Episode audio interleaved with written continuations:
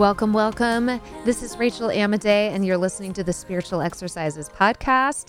This is a podcast where we dig into scripture a little more deeply than we often get to on Sunday mornings, or if you attend church on the Sabbath on Saturdays. Uh, yeah, we get to talk about some different things that oftentimes we don't get to hear from the pulpit. Hopefully, ask some better questions and really get right down to what is the Bible actually telling us about how to live today, how to be obedient to the Lord, what it means to be a follower of Jesus. And so I have been in a little mini series here going over numbers, numbers one through seven, actual numerical numbers, not the book, not the biblical book numbers. And we've been talking about chiastic structure as well as the menorah, because the menorah is really a picture in scripture that we get from the very beginning, from Genesis. We get a seven day week in which each day God creates something different for six days and rests on the seventh and gives us the structure of all of time in the first seven days of creation, as well as giving us insight into the meaning of these numbers and how we can better understand them when they come up later in scripture. I think this is so cool. You guys, it's very nerdy, but it makes a lot of sense given what I like to think about when I read scripture. I like to think about how deeply God has thought through his ways his patterns and his creation. So we're on, we're going to be doing number five, numbers five and six today. I'm finding that this is more and more important, understanding God's symbols, his structure, the way he does things, because the world is just getting more and more complex and it's being rain, I mean, just ruled by chaos. I honestly cannot believe what I have seen take place in just the last couple of years. Life was so different a few years ago. And I feel like most people think that. Most people are seeing we're declining so quickly not only economically, what we are seeing happen with economics and the globalists, but we're declining in our values. It seems to be that more and more the media is pushing values that are antithetical to scripture. And a lot of people are just ignoring them or continuing on as if we're living in the same world we were living in a few years ago, but we're not. We are living in a time where I believe the powers that be have seen too many people bow the knee to what the state wanted. And so I honestly think that they believe this is their opportunity to crush the values of God, to crush the church. And it is time for us to be a light and to understand God's things even better so that we can be prepared and we can have a good answer for every question as the Bible tells us to. I just want to share with you all that so I had decided I was going to go to a monetized system for some podcasts moving forward, and I'm still going to do this. The kids are finally back in school. I do homeschool one of my kids, but my other is in school. And so I feel like life has gotten more structured once again, and hopefully I'm going to have the time to do additional podcasts. I've really been thinking hard about what those additional podcasts that would be paid would be. I want to continue to provide all of the as much of the biblical content for free as possible because I just think this should be available to anyone. But I am looking for more ways to provide for the ministry that I am starting to do and to provide more opportunity to give you guys real information that's hopefully helpful to the believer. I don't know if a lot of you know this, but I have a background actually in journalism and political science. That's what my degree is in from CSU. And so I am still very passionate about what's happening politically. You might have picked that up if you've listened to my podcast at all. And I am very, very passionate about um, some of the issues that we've seen take place. I'm a researcher by nature, so it made a lot of sense for me to be interested in journalism. When I went and interned in that field, I got a little less interested in what was happening in the field. I saw that it, the idea of objective journalism was going out the window and that we were heading in a direction of propaganda. And I wasn't sure I'd be able to keep a job in that sort of an industry.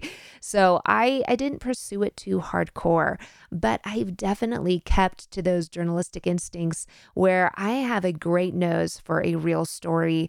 I know how to source. I know how when something is factual and backed up by real information and when something isn't. And I have tended to, because of those skills, been able to choose news sources that have been factually accurate for years and years now. And so I feel like I have great news sources. I read great people. I listen to the right podcasts, and I want to share all of that. Not only the people that I listen to, but the information in hopefully a codified form. So I do think that will be one of my extra podcast series that will be monetized coming up here pretty soon. I'd also like to study um, science. You know, I have come across more and more great teachers in the scientific realm that are proving not only what scripture teaches about creation and about the world, but are also able to do that using what we're discovering in the scientific realm. I think this is super helpful for those of you who constantly find yourself answering atheists. Now, I started to do some research on something that um, I believe is Christopher Hitchens put together I want to say that, but it was a group who had basically created a um, a giant list of what they call biblical inconsistencies. And I really wanted to dig in and answer all of those. You guys, I started digging into what they considered biblical inconsistencies, and I was unbelievably disappointed with their lack of research. I didn't even think it was worth continuing. I answered about five or six of them. Most of them were related to this guy is called this thing in this one location and called something else in another, those sorts of claims. And this is really easy to do with scripture because, especially in the Old Testament, Hebrew words for father and mother and grandfather and grandmother are the same. And so, in different parts of scripture, you have different parts of the lineage being listed. They were calling that inconsistencies. And I thought, this is a waste of my time and yours. So, I am actually going to be doing more of, hey, just what is science discovering right now? How does that apply to the Bible? um, I'm definitely considering that as another part of my paid subscription series. So be thinking about if you'd want to support me and support what I'm trying to do with the ministry um, of just sharing these truths going forward. I am hoping also to get involved with some charitable groups and to be able to um, eventually, hopefully, be able to provide not just um, money to the places that I already give, but then a charity that we will be able to support. Anyways, these are my big dreams, my big hopes for the future. Right now, today, we are going back to our series on Numbers 1 through 7, the menorah, the picture that God gives us throughout Scripture, and this incredible seven that we have been studying. So, right now, we are on number five. Okay. And um, just as a quick recap, the menorah is a seven candled, basically candelabra. It's kind of shaped like a tree. It is given, uh, like I said, in the story of creation. You have seven days of creation. God tells Moses to make a menorah for the tabernacle. We see in Revelation, Christ is in the midst of a menorah where it says, I saw the Lamb standing in the midst of the seven you know, candlesticks. That's the menorah. And through scripture, you're going to see seven after seven after seven after seven after seven. And you're going to wonder, what is the deal with this seven? It keeps coming up. Well, this is one of God's signs and symbols. And these numbers have meanings that you can find from Genesis to Revelation. And so we're basically on the fifth candlestick. I would encourage you to go back and listen to the last two podcasts where I go over the numbers one and two, where I talk about how important the middle of the candlesticks is, that fourth middle one, how it's the center of all and it's the light that lights all the other lights. We're on the number right after that fourth, the fifth number. Now, in scripture, the number five relates to both grace and law. And I think this makes a lot of sense because grace and law go hand in hand. In fact, we would not really understand the concepts of grace or mercy if we didn't have the law. The law is necessary for us to understand what grace is. Being given something you don't deserve. Well, how do you know you don't deserve it? You know it based on your inability to be a perfect law keeper. So, God giving us his son, giving us grace We know this because we understand the law. And that means the law and grace go hand in hand. They are not in opposition to one another, they are friends, they have a relationship. And so both of them are represented in the number five in Scripture. Now, on the fifth day of creation, God created the birds and the fish. He created these creatures that could replicate very quickly in the sky and in the waters. Now, something interesting about the color blue, and you'll see this um, in uh, the, the Israeli flag and in their color blue, the idea of blue is that it, those are God's laws. Blue represents the law of God. And I think it is no coincidence that the sky is blue. So when you look up to the sky, you can be reminded of God's law and that waters often appear blue. So when you look in the waters, you will also see God's law there. And so it's no wonder that if the number five represents both grace and law, that we have birds and fish these two creatures that you look up to the sky and you see them in the blue, you look into the water and you see them in the blue. They are created in the blue. Okay, so we have a reminder of the law and the creatures that are created in these things. I think it's always good to remind people that the only creatures that we see, material creatures on the earth, that have choice in whether or not to follow God's laws or not are human beings. Okay, everything else has to follow the law that God put into it. So seeds follow God's law in that the DNA of a seed becomes exactly what its DNA is. It does not depart from it. So if you put an apple seed in the ground, you will get an apple tree. The same is true for the fish and the birds, right? The same is true for animals. They abide by the laws that God put into their nature. And this is why we see animals, both male and female. The reproductive process works the same way depending on the type of animal. Uh, that you are looking at, um, and they do not depart from it. It is why God says God made them basically to recreate, to procreate after their own kind. They're not going to ever turn into anything else. It is a great disservice to ever teach that the Bible would agree with macroevolution. The Bible has said from the very beginning that things recreate after their own kind, they do not become other creatures. And by becoming other creatures, I mean a macroevolution that a bird would become a person or, you know, something along those lines, that a monkey would become a human being. That would be what I would consider macroevolution. Now, there's plenty of microevolution in in what we can observe in creation, but there is not something turning into something else. The DNA that you have is the DNA that you have is the DNA that you have. And so um creation tells that story. And I think we consistently still observe this in creation. Guys, it, it is just so sad that science is decades behind in its actual discovery process and communication process. Okay, there is no evidence for macroevolution. None. Zero confirmed evidence. It does not exist. Every time there has been evidence brought forward, it has been debunked, but those debunkings have not been promoted widely enough to, for people to know it. And we still teach macroevolution in schools, despite the fact that it is just as faith based, if not more so, as a creation approach to scripture.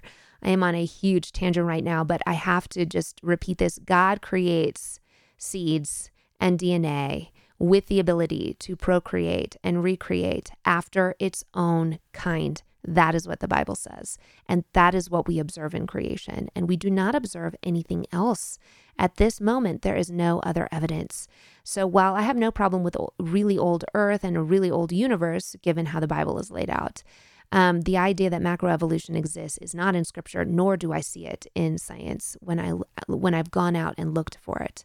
Um, but again, birds and fish created in the skies and in the waters, reminding us of God's laws, his principles regarding creation.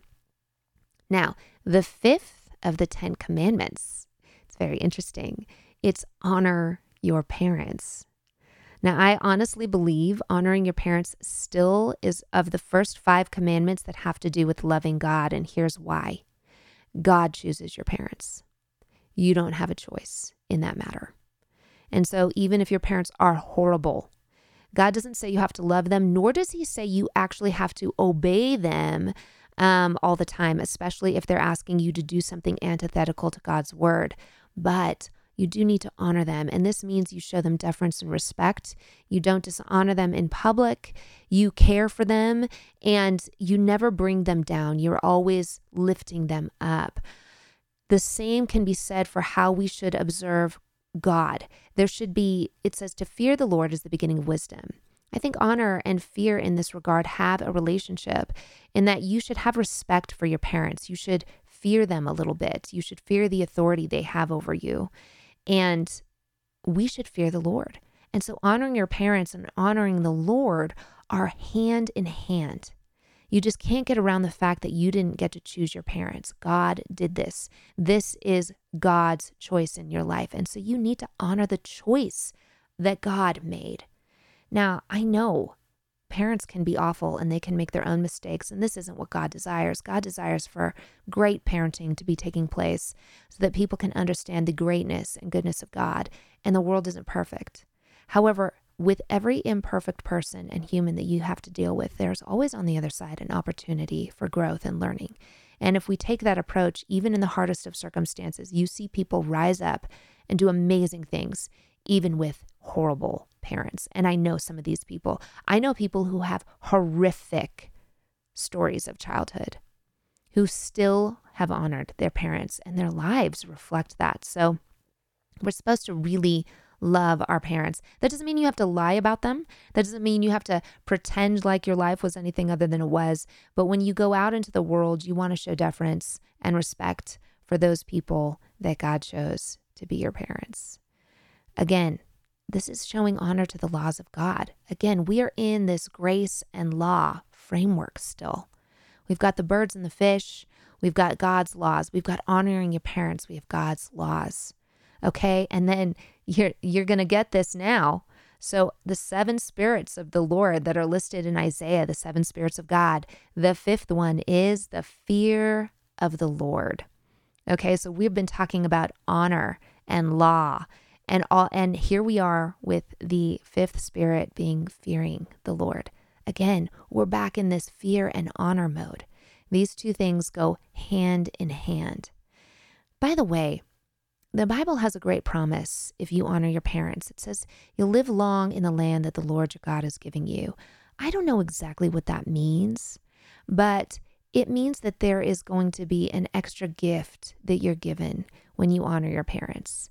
Here we are in that grace. You may not even deserve this extra gift, but there's a gift that comes along with obeying this particular command.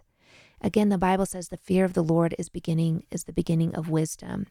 When you decide to honor the Lord and to fear the Lord, his grace flows out upon your life. His grace, the grace of the salvation of his son, you get to receive that.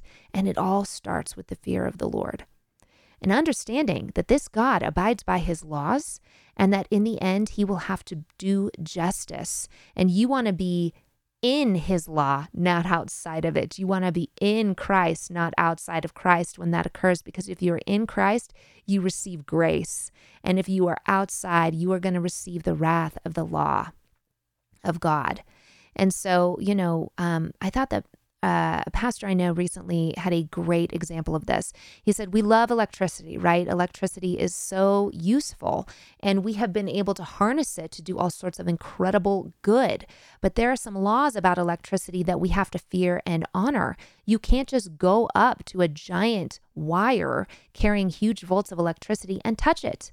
If you do that, you're going to get burned okay? That is that is operating outside of the principles we understand about electricity and the laws we understand about it. And when you do that this is why electricians are a valuable job right?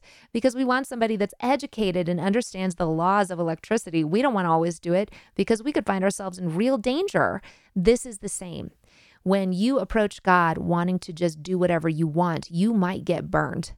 But if you abide by his law and you are you are in alignment with his law, then you can harness the goodness of God in your life, right? You get that blessing of obedience. This is the same thing. It doesn't mean electricity is bad. Just because electricity can really hurt some people doesn't mean it's bad. We can see it's an amazing good, but its principles are are immovable, immutable. The same is true for God and his law. And finally, the fifth of the feast days. By the way, I'm doing this at a women's retreat coming up, and this is going to be incorporated into um, a series of talks that I'm going to start doing more. Uh, there is so much more to these. So I'm giving you guys like the overview. I'm really excited to start public speaking more often and be able to dig into these things a little bit more. The fifth of the feast days, there are seven feast days, is the Feast of Trumpets. And this is um, a fall feast. Okay, so we have the, the first of the four, uh, or of the seven feast days, the first four are um, spring. Okay.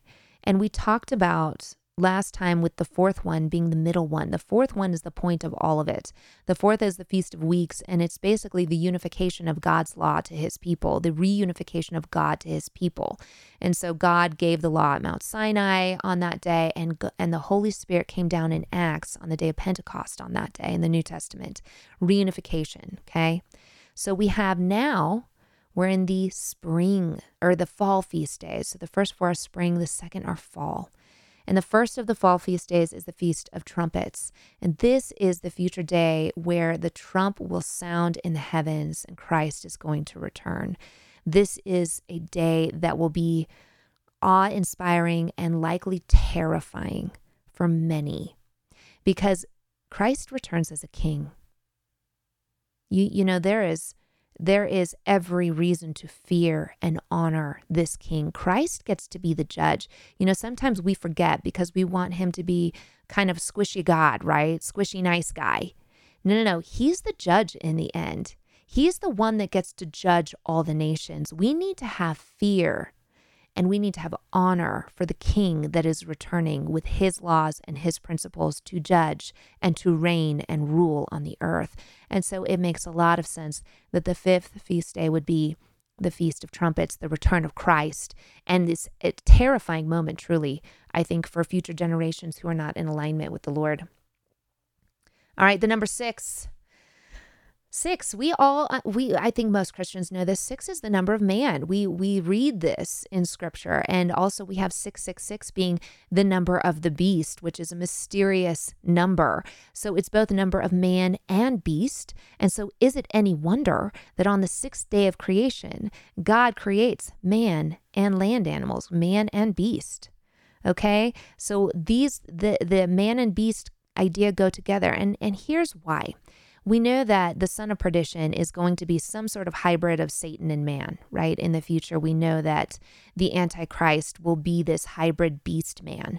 And so the number 666 makes a lot of sense. There's a lot of science actually in this number that I'm not going to get into right now, but there's scientific evidence of the weight of certain things in our bodies being around 6 and why, you know, we the, this number would be the number of man.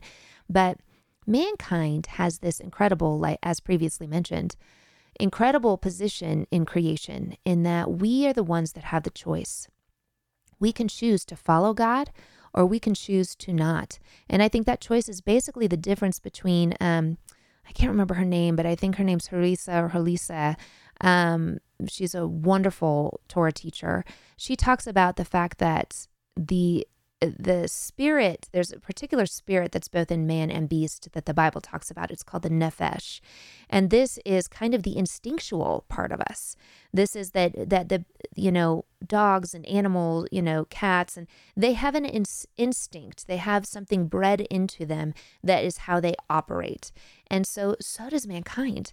We have a spirit that can be just purely instinctual. And when we choose to live by that untamed spirit, we are like a beast. We become less divine, right? We choose a beastly existence when we don't discipline our spirits, when we don't discipline ourselves. So we have the choice. We can either be the mankind that is made in the image of God, or we can be beastly. And so these we we were made on the same day as beasts. It makes a lot of sense again and representing the number 6. Uh, the sixth command in the Ten Commandments is, Thou shalt not murder. I think we see one of the first beastly activities in the very first two children that Adam and Eve have Cain and Abel. And Cain kills Abel. I'm not sure that you can classify what Cain did as murder. Um, but God is obviously angry with Cain and says the blood of Abel is crying out from the ground. You know, God hates death. And when blood is spilled in large ways across locations, the Bible talks about the land itself even being defiled. That, you know, a bloodthirsty mindset is something that God hates. But of course, this is what Satan is after. Blood, uh, he, Satan has a bloodthirsty mindset. It's why Satan is so pro the killing of human life and the ending of human life. And so mur- it makes a lot of sense. Murder is the worst thing you can do to another human being. To end an, another's innocent life is so wicked. And of course, it would align with 6 and 666. We have a lot of uh, intimations of death here. You know, mankind was now cursed to die after what happened with Adam, right? And so death enters the picture. And so the sixth command, thou shalt not murder, definitely goes along with the number six. We have the sixth of the spirits of God. There are seven spirits listed in Isaiah. The sixth is the spirit of might. Might goes along with counsel. And so I think there are two versions of might. You can have might that is righteous and godly and that God gives and is directed by good counsel, or you can have might that is wicked and it's just power for power's sake and it is directed by poor counsel. Now, the spirits of the Lord would be good counsel and strength, right? Strength of, of character and strength.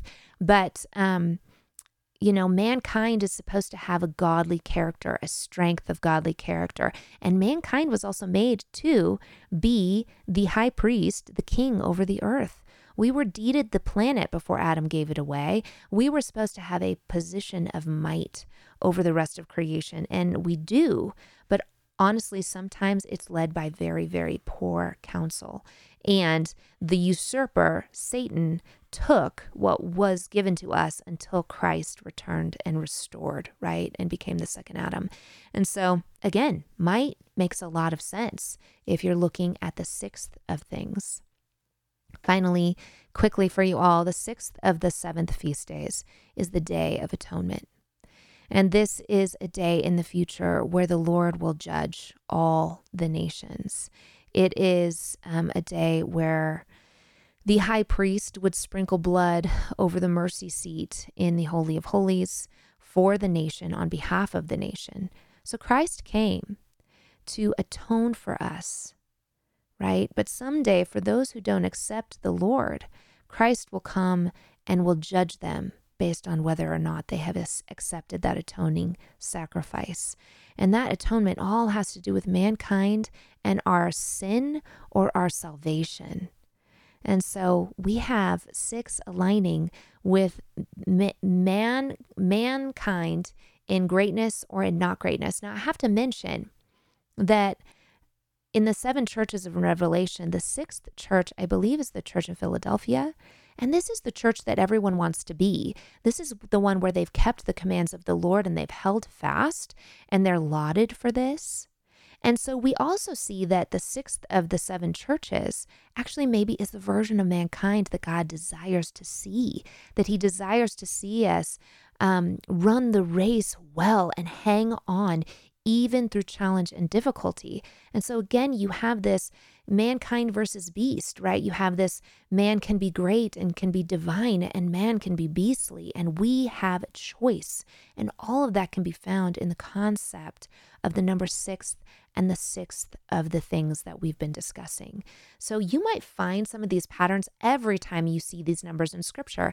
And I will I will bet you you will because whenever I've seen them, I've seen these patterns.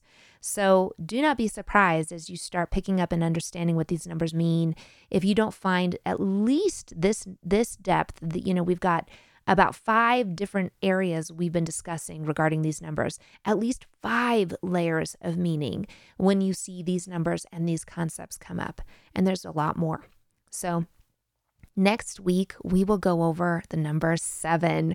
We are at the final um, the the Sabbath day, why the Sabbath is so important, and why we do not get to choose which day of the week is the Sabbath day. The Bible is very clear about this. This is God's timing, not ours. he is building something in his timing. And we all, li- listen, if we got to choose which day was the Sabbath day, could you imagine? We would each choose a different day. How could you ever know God's timing?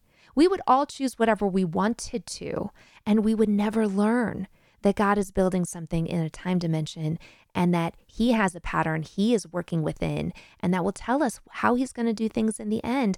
And so we're really missing out if we don't acknowledge that the seventh day of the week is the Lord's Sabbath day. That is the day He said, do not work. That is the day He said, take a rest. But, anyways, I digress because we're going to go over that next week. I love you all. I'm praying for you. If you have any specific prayers, please send it to me. I will put them on my prayer list. If you have any specific needs, please send them to me. I have so many churches and so many um, people in in the kingdom of God that I work with that may be able to just give you some great advice or some great assistance or some great help. If you have any questions about any of my teachings or you would like me to cover a question that you have, send that my way as well. I would love to do some research alongside you. Let's discover all of this incredible scripture that could have only been written by God together. I'll talk to you next week.